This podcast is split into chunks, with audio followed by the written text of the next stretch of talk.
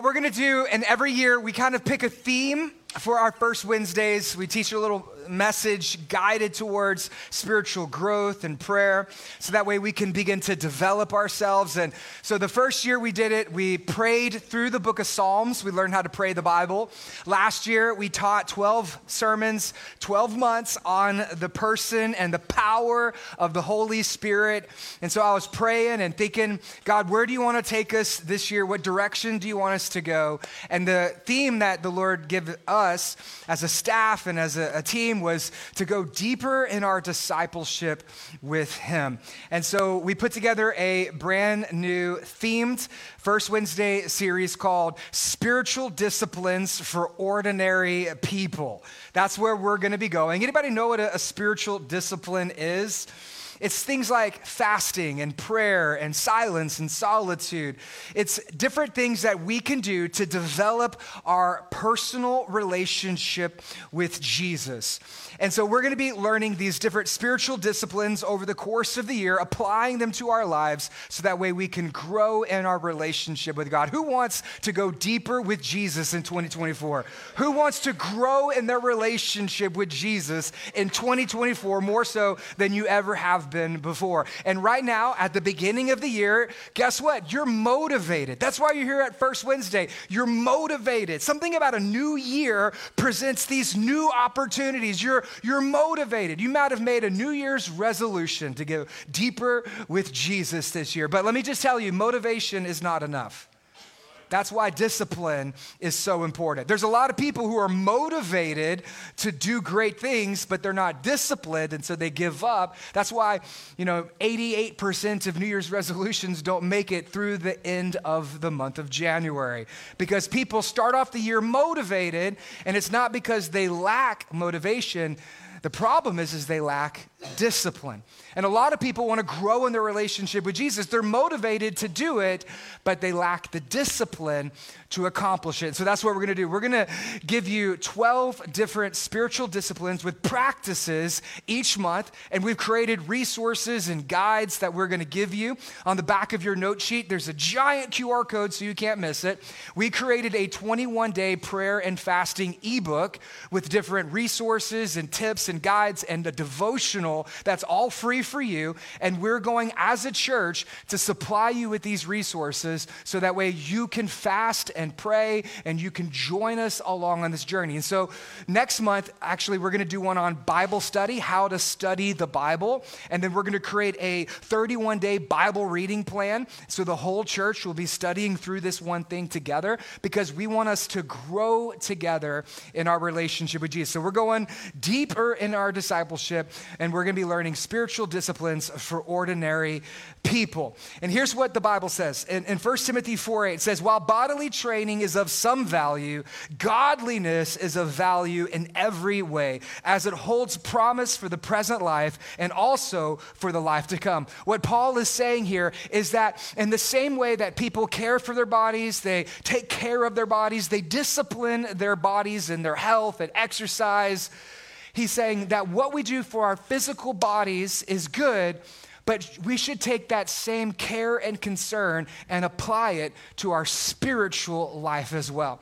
You know, most uh, this year, a survey came out and it showed that, um, that the top five New Year's resolutions all had to do with health and weight, to eat less, to, to lose weight, and to practice uh, exercising and mental health. The top five all had to do with health. And in addition to that, Americans right now, we spend $150 billion a year on diets. We have spent $828 billion a year on health and wellness, and the healthcare industry in America is a $4.5 trillion business. And so, what does that say? That says that as Americans, whether good or bad, we put a high emphasis on our physical health. And the Bible says those things are good, But that's not good enough if that's all you do, care for your physical bodies. God wants you to put that same intensity, that same effort in caring for your spiritual growth as, as well. And so let me tell you a little bit up front about what a spiritual discipline is not so we can understand what a spiritual discipline is. Has anybody ever heard of spiritual disciplines before? Or is that something that might be a little new to you? Okay, let me explain to you a little bit about what a spiritual discipline is not. First thing is this a spiritual discipline is not spiritual maturity.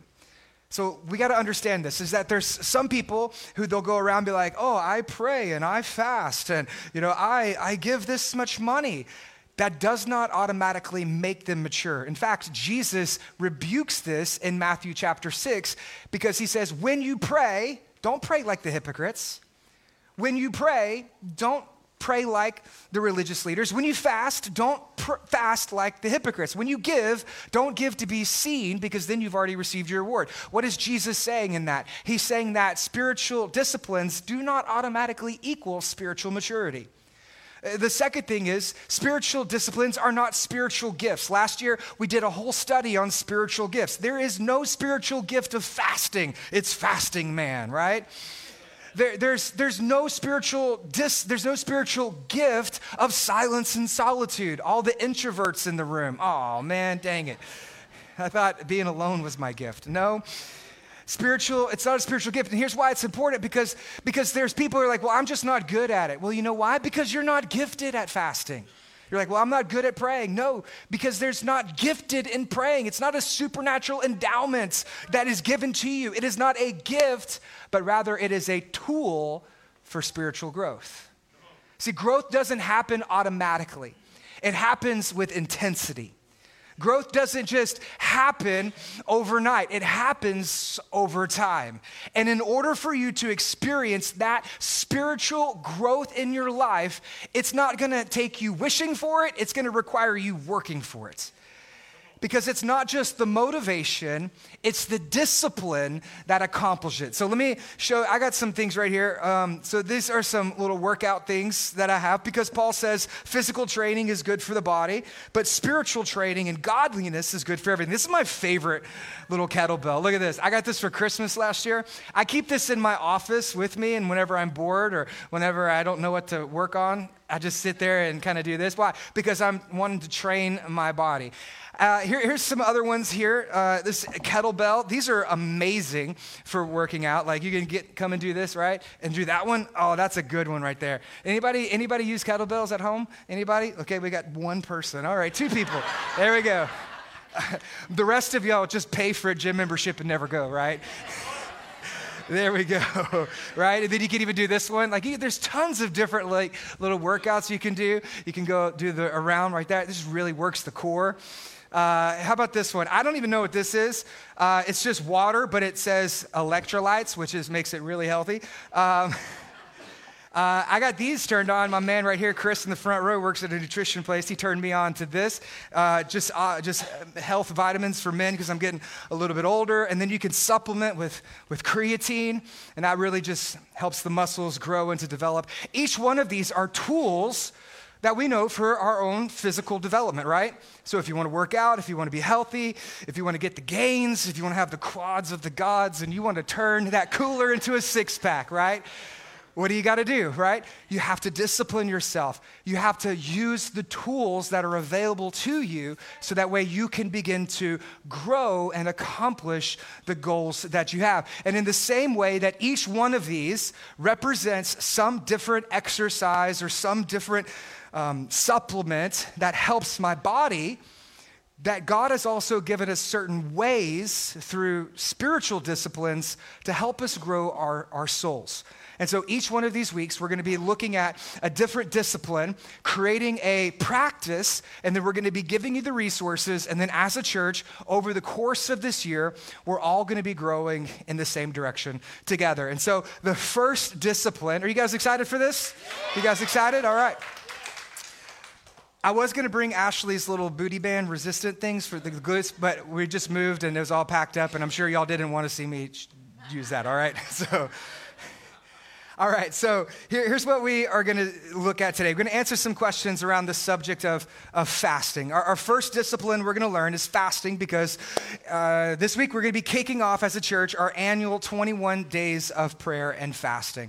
It's a discipline that we engage in every single year since before the church planted. We take the month of January and we call for a corporate fast and we pray and we believe God for big things and breakthroughs and answered prayers prayers in the year to come. And so we're going to be talking about fasting. And this discipline is probably one of the least loved and the least practiced of any of the spiritual disciplines today. Whenever I say, hey, we're going to fast food, people automatically think I'm talking about McDonald's, right? They're like, fast food, I love fast food. No, we're going to fast food, which means we're going to give it up for a time so that way we can grow and get closer to God during the process. And there's a lot of people who they don't understand fasting, they don't know why we fast. I mean, is it like a hunger strike, like begging God to do something? Like it just seems so weird. Why would God have us fast? And there's even some people who they don't even think fasting is biblical to begin with. They're like, well, don't other religions fast? Well, other religions pray too, but that doesn't mean it's not biblical right? I mean, other religions have books that they read, but we have the Bible, but that doesn't mean, oh, well, they have their own holy book, so we're never going to read ours, right? No, because whatever God creates, Satan counterfeits. And so other religions have fasting, but they don't do it in the way or the reasons in which Christians fast as well. In fact, just a little tidbit of information the first time in the historical record ever that a fast was mentioned is in the book of Exodus when Moses fasted before he got the law. That predates any other religion.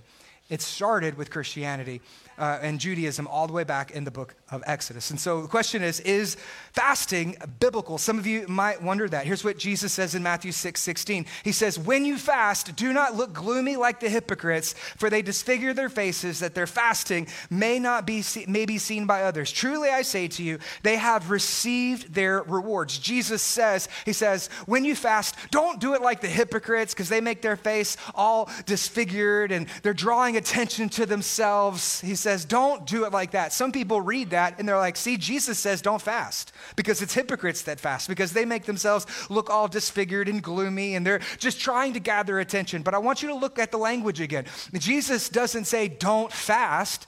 Here's what Jesus says when you fast.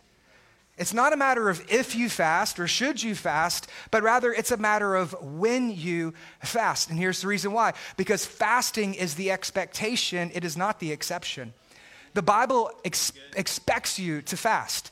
Jesus assumes that fasting is going to be a regular practice of your walk and relationship with Him. It is to be expected of believers to fast. And we don't fast because we have to. There's not a law that says if you don't fast, then you're not going to go to heaven. No, because God's grace is available for all of us. But there is a principle behind it that when you fast, you're going to experience the freshness, the goodness, and a newness of your relationship, God, that you have not yet experienced before. Jesus expects believers to fast.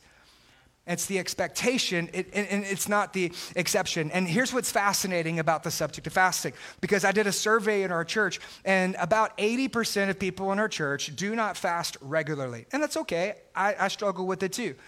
Some, many of you, this will be the first time that you've ever fasted before. And it seems something that is so strange in the uh, Western American mindset to forego food for a season in order to grow closer to God. Like, why do I need to do that? Is that something biblical? Well, in ancient, um, in, in the beginning of Christianity, they would actually fast twice a week. There's a book called the Didache. It's an early Christian writings back to the very first century. And according to first century Judaism, they would fast on Mondays and Wednesdays. And every single week, they would fast Mondays and Wednesdays. That was the expectation of being a first century Jewish person. And then Jesus says, don't fast like the hypocrites. And so the Didache, they said, we're not going to fast like the religious leaders on Mondays and Wednesdays. We're going to fast on Tuesdays and Fridays. And this was a practice all the way up until John Wesley in the 1700s. For 1700 years, the church fasted twice a week. It was an expectation. It was a part of the everyday Christian experience. It was just as important to the early church as prayer was as well. That's why, whenever Jesus in the Beatitudes taught on spiritual disciplines, he only mentions three. Here's what he mentions. They ask him, How do we grow? What's the most important things? He said, Here's three spiritual disciplines. He said, he said prayer, fasting, and generosity. Those are the three. Jesus taught only on three spiritual disciplines. He modeled dozens of them, but he only taught on three of them. And fasting was one of the ones. Why? Because it was an expectation that as believers, we would practice the spiritual discipline of, of fasting. And for me in my life, I have fasted for seasons. I've stepped into opportunities around fasting. Before any big decision, I try to get alone with God and take a moment to fast. Before me and Ashley moved to Houston, where we planted our very first church, it was a season of prayer and fasting. We, we fasted and we prayed, God, is this really where you want us to go? And then we had the divine direction to take that step of faith and move to Houston and plant our first church. Another opportunity for us as a church, whenever we fasted, was buying this building. So we were uh, meeting here and we didn't have anywhere to go, and we were praying, God, give us opportunity to, to buy a property and to, to, to grow our church. And so I called around every single place looking for something that would seat about 600 people and would be the future home for us. And we prayed and we prayed, and we couldn't find anything. And then I called our current our landlord at the time and I said, "Hey, we need a property that seats about 500, 600 people." And he said, "I'll sell you the entire property." I said, "No, you don't understand. It's not big enough." He said, "Well, I'm going to sell you the other properties that are attached to it, the whole plot." I said, okay, well, can we take a look at it? And it's 21,000 square foot. It's the perfect size for the future of our church. The only problem was, is he said, I need $100,000 by the end of the month. And we only had about 20, or 30,000 in the bank. And so I said, okay, church, here's what we're going to do. We're going to call for a corporate fast. And so we spent three days as a church. I didn't prime anybody. I just stood up here and said, hey, we have the opportunity. We need $100,000 by the end of the month. And we're going to call for a fast and we're going to pray and we're going to believe that God's going to provide. And so the church fasted for three days. And by the end of that month, less than three weeks later, we had over $100,000 that was coming in from outside sources and from independent giving. That's the power of what God can do when it comes to a fast. And so I'm encouraging you as a church, take this time and press into what God has for you. Number two, what is fasting? Fasting literally is the ceasing of food and then it's feasting on God. Because what you feed grows and what you starve dies.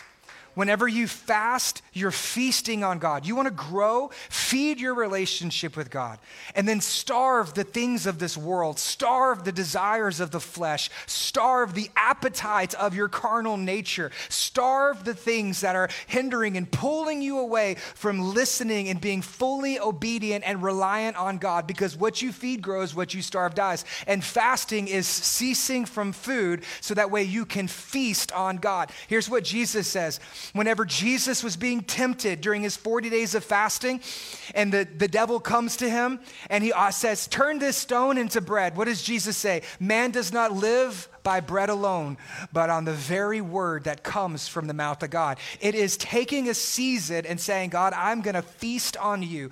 And here's what the Bible says during that temptation of Jesus 40 days of fasting. And at the end of it, it says, Jesus was hungry. Duh, right? But you know what it doesn't say? It doesn't say he was weak. Because he was drawing his strength to overcome the temptation from the Lord during that season of fasting. And so fasting doesn't make you weak, it makes you strong because you're, you're drawing your source and your nutrients and your life force through God Himself. In our body, there's, when you go through that fast in season, there's, there's three different energy sources that your body burns. See, the first one, because what we eat is called calories. We, we burn calories, right? Or at least we hope we do. And if not, we just keep growing in a direction we don't want to grow, right? And so, so when you eat food, you, you, you burn calories. But whenever you begin to restrict food, then your body goes into another energy burning source called ketones. And these ketones, they're like a, a, clean energy, and your body begins to burn those as your energy source. But once you kind of start going through the ketosis, there's another form of energy, and it's, I got it written down right here, I'll make sure I can say it. It's autophagy. And this is when your body begins to burn the dead cells inside of you and it begins to cleanse the unhealthy things that are inside of you as well. And it's autophagy. They're called zombie cells. They're just random cells that are in your body that you're not burning, not getting rid of because you keep feeding yourself and you're using calories, not ketones, not autophagy. And once you go through that, it cleanses your body and it rehydrates your skin. And there's a lot of good uh, health effects that go through that. And so, what happens in our physical bodies, you have to go through these different energy sources in order for you to become a healthy version of yourself. Well, fasting unlocks a spiritual energy source that is inside of you as well.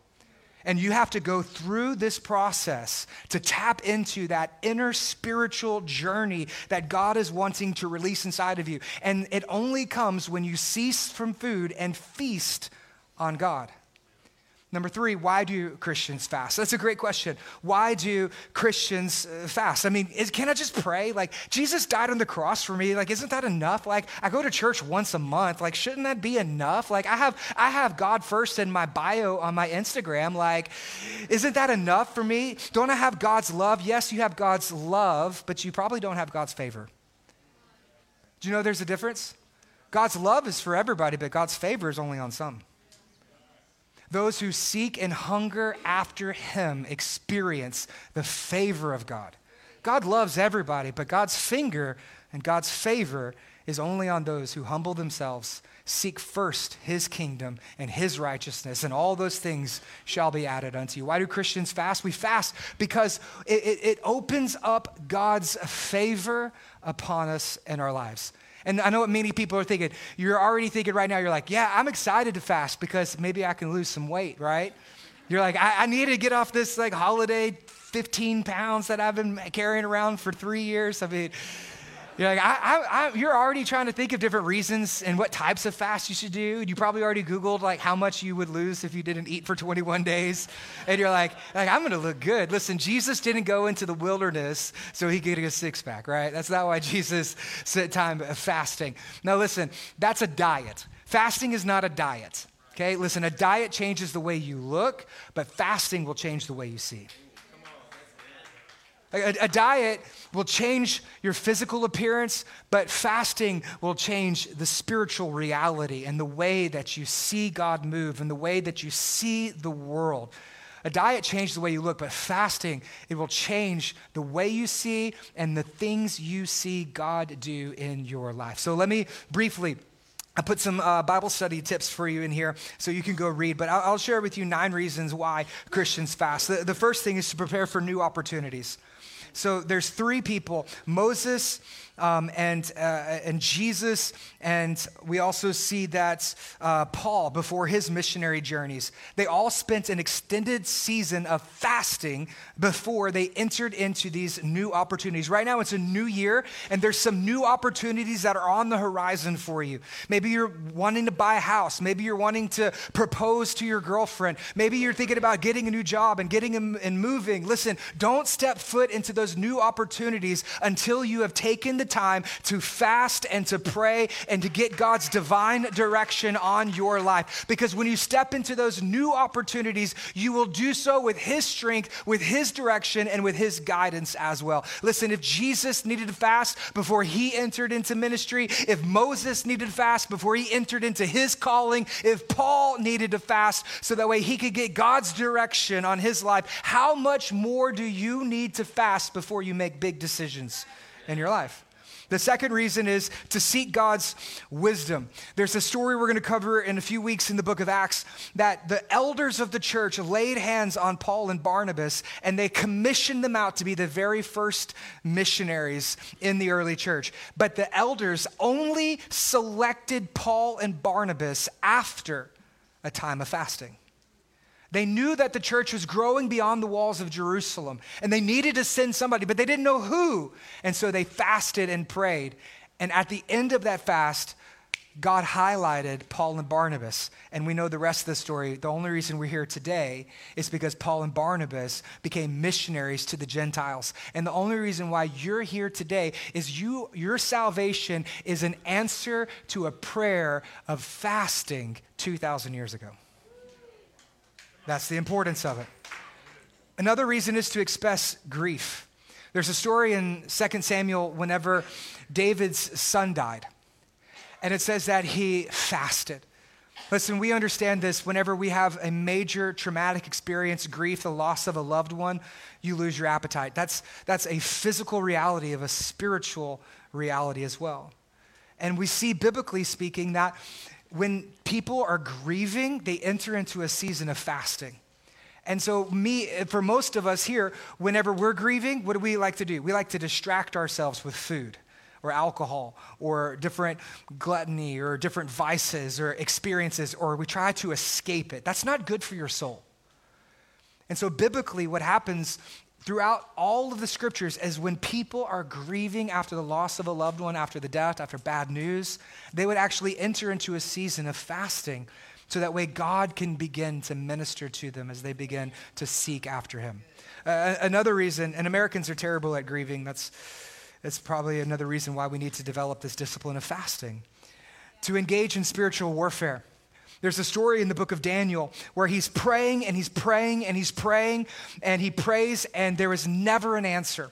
And he's fasting. And at the end of his 21 day fast, what we see open into the supernatural is an angel comes to him and says, I was trying to get here earlier, but I was battling the prince of Persia. But God heard your prayers and it defeated the demonic attacks that were happening in the principalities and the air. And because of the fasting, at the end of the 21 days, there was a spiritual breakthrough that happened, and God began to answer those prayers because there is an unseen realm all around us. There is angels and there is demons, and there is a battle that is going on. And when you fast, it is an open opportunity for you to do spiritual warfare from the natural in your body to the supernatural in the world that's happening around you.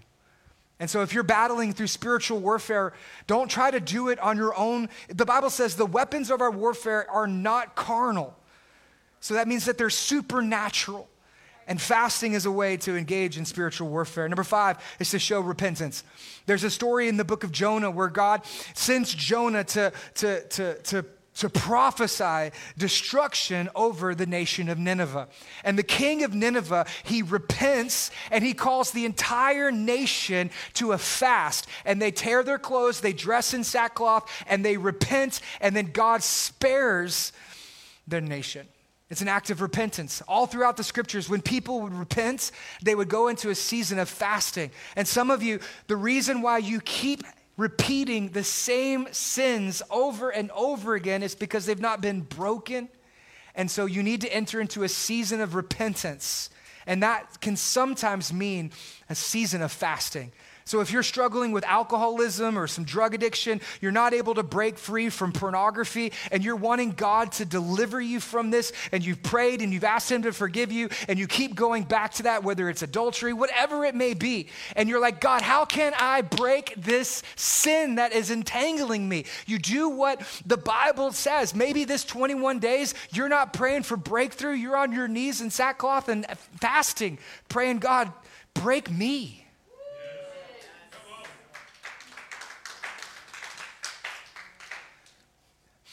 Another reason we fast is to receive healing. Hezekiah, he's a, a king in the Old Testament, and he is received a death sentence. Basically, he, he has what today many people believe would be bubonic plague. It swept all across all the different armies, and he had a death sentence, and he was on his deathbed, and he was going to die. And while he was on his deathbed, he fasted and he prayed, and God heard those prayers and miraculously healed him. Some of us, we're praying for answer to prayers. We're praying for healings. We're praying for God to move in our bodies. And it, you can accompany that with fasting as well. As you fast, there's an opportunity for healing to happen within your body. Number eight is to humble yourself before God. Another story in the book of Second Chronicles is a wicked king named Ahab. And Ahab was facing certain death. God's judgment had come upon them because of his pride, because of his arrogance, and because he was attacking God's, God's people. And then a prophet came, Elijah prophesied destruction against him because of his pride. And Ahab was convicted and cut to the heart. He entered into a season of fasting to humble his soul. And as he humbled his soul, God lifted the judgment off of him. See, the reason why we fast, one reason is to humble our souls, to humble ourselves, because so many of us, we think we can do it on our own. We don't need help. We can work hard. We can try hard. We're good people, and we're the salt of the earth. And we, we, we don't ask God for prayers. We don't ask God for his direction. We just make decisions and move forward. And if something goes wrong, that's when we pray, because your soul is puffed up and proud. And you're not asking direction and guidance from the Lord. And so fasting is an opportunity for you to humble yourself before God. Listen, the reality is is if you don't humble yourself, God will humble you. And fasting is a season for you to say, God, humble me. I've tried so hard to do everything on my own. I've tried so hard to accomplish everything by my strength and my efforts. And so, God, I am going to trust in your strength and your efforts and your peace and your power. And then, lastly, is to worship God. And I know this is so difficult for many people to, to understand because you're like, how does not eating worship God? How, how does that, how is that worship? And I'll, I'll tell you why. Romans 12, 1 says, present your bodies as living sacrifices, for this is your spiritual act of worship.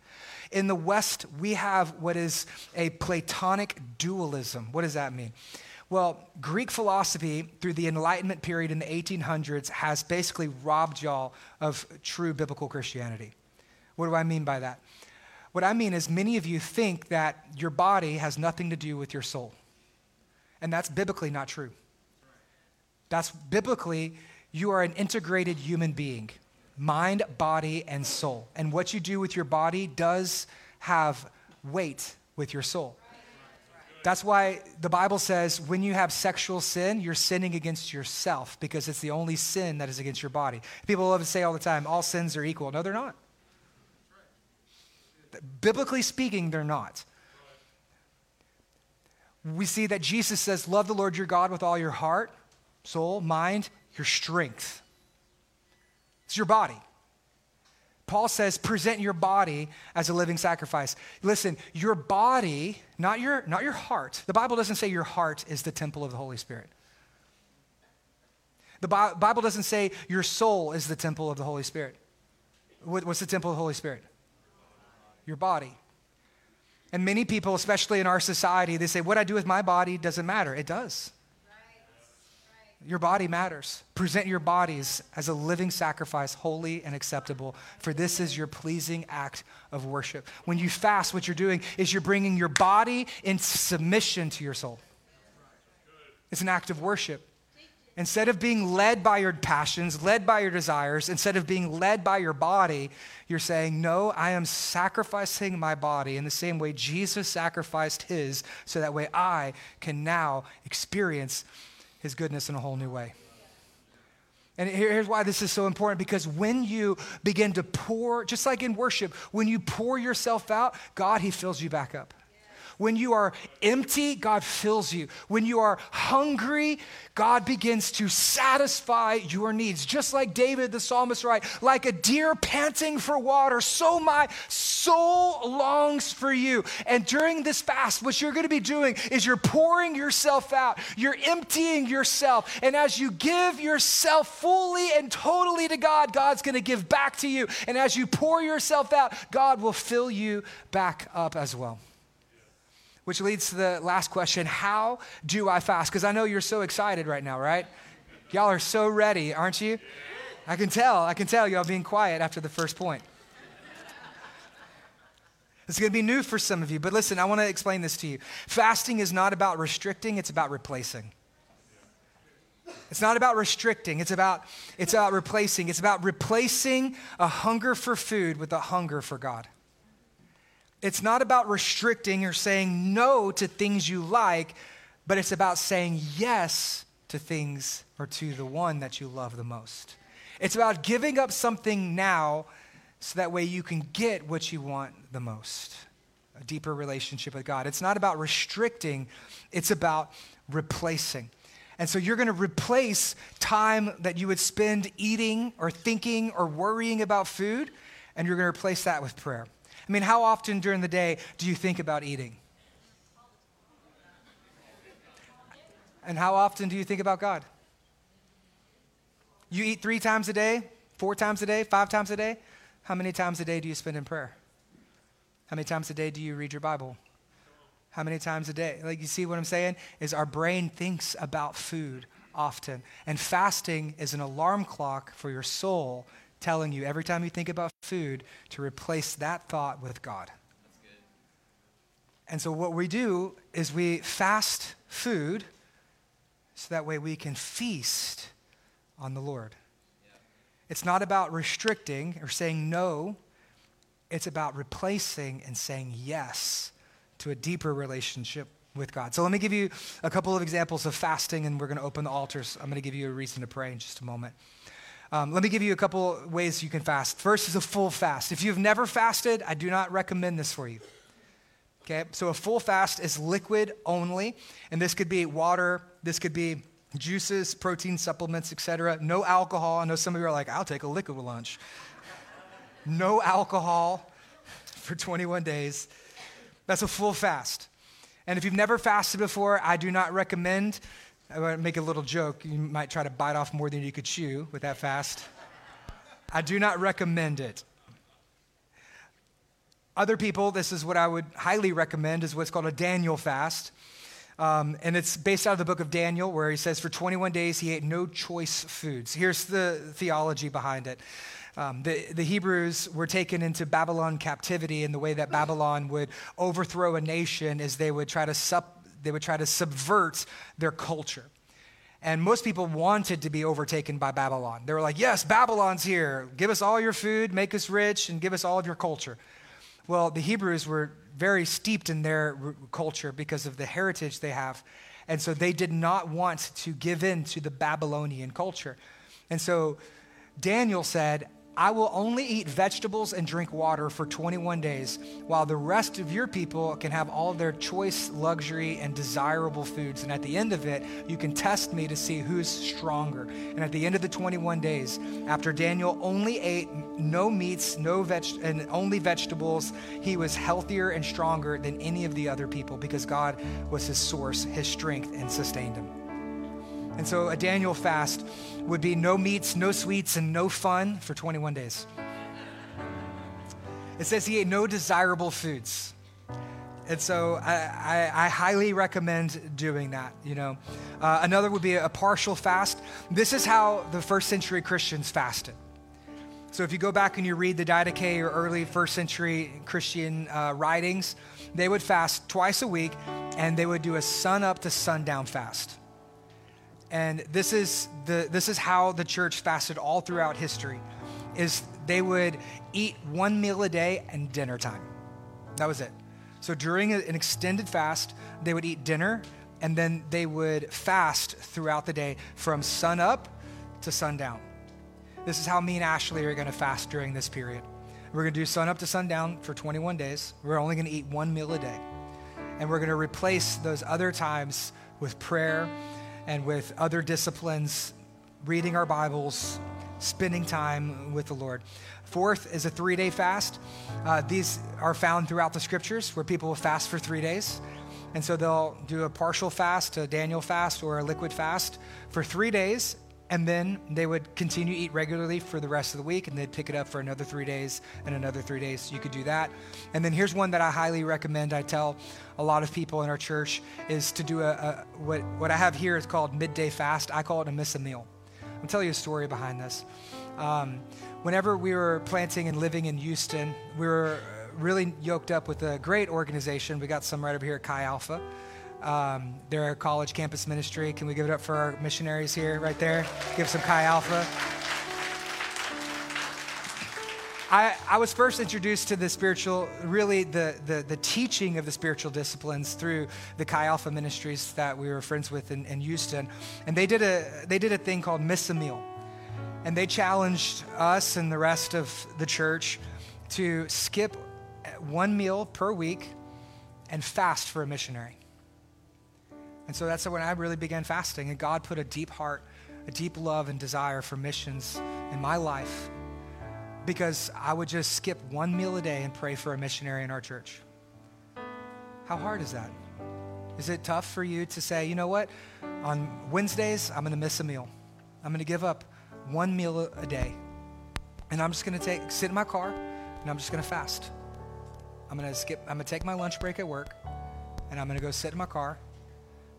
And instead of spending an hour trying to run to a restaurant, grab something, eat it in the car, shove it down my face, and then run back to work, you know, I'm just going to take my break and I'm just going to open my Bible and I'm going to pray for my church. I'm going to pray for my kids. I'm going to miss a meal. See, sometimes we make fasting way more difficult than it needs to be. Because when I say 21 days, y'all are like, how do I not eat for 21 days? But it's because we don't understand the principles that actually happen behind it. And so I, am challenging you. This could be a, a, a game changer for you this year to kick off your year with a hunger for God, with a desperation for the Lord, with, a, with, with, with, with, feasting on His presence. It could be the, the one thing that changes everything for you in 2024 to start your year off desperate for God, seeking God's hand, seeking Him to move, emptying yourself to be filled up with Him. And I'm believing that the prayers you prayed in this 21 days will be testimonies you tell by the end of this year. I'm believing that your prayers for your husband, he'll be sitting next to you. I'm praying your prodigal sons and daughters will be baptized in this church. God, I'm praying for answers and healings. I'm praying for testimonies and financial breakthroughs breakthroughs. You don't know what God can do when you simply pray. And so here's what here's what I want to close with. Just want to remind you this. When we do the natural, God does the supernatural. When we do what we do, God does what only he can do. When we humble ourselves, he draws near to us. When we empty ourselves, he fills us back up. When we are obedient, he blesses us. And when we do what we do, we trust and believe that God can do what only God does. When we do the natural, God steps in and He does the supernatural. So, everybody, if you could stand right now, I'm going to call the, the, the, the, the prayer team to the front right now. Everybody, stand up right now. I was praying today, and I believe that in this room, every person, you have a prayer that you have been afraid to pray. There's something inside of you that you're praying. You're like, God, if you could do this, but I'm scared to pray it because what if it doesn't happen? And I just want to challenge you what if it does? You say, what if it doesn't happen? What if it does? What is the one prayer you want to see God answer by the end of this year? Maybe it's the salvation of a spouse. Maybe it's a physical ailment you've been carrying in your body for years.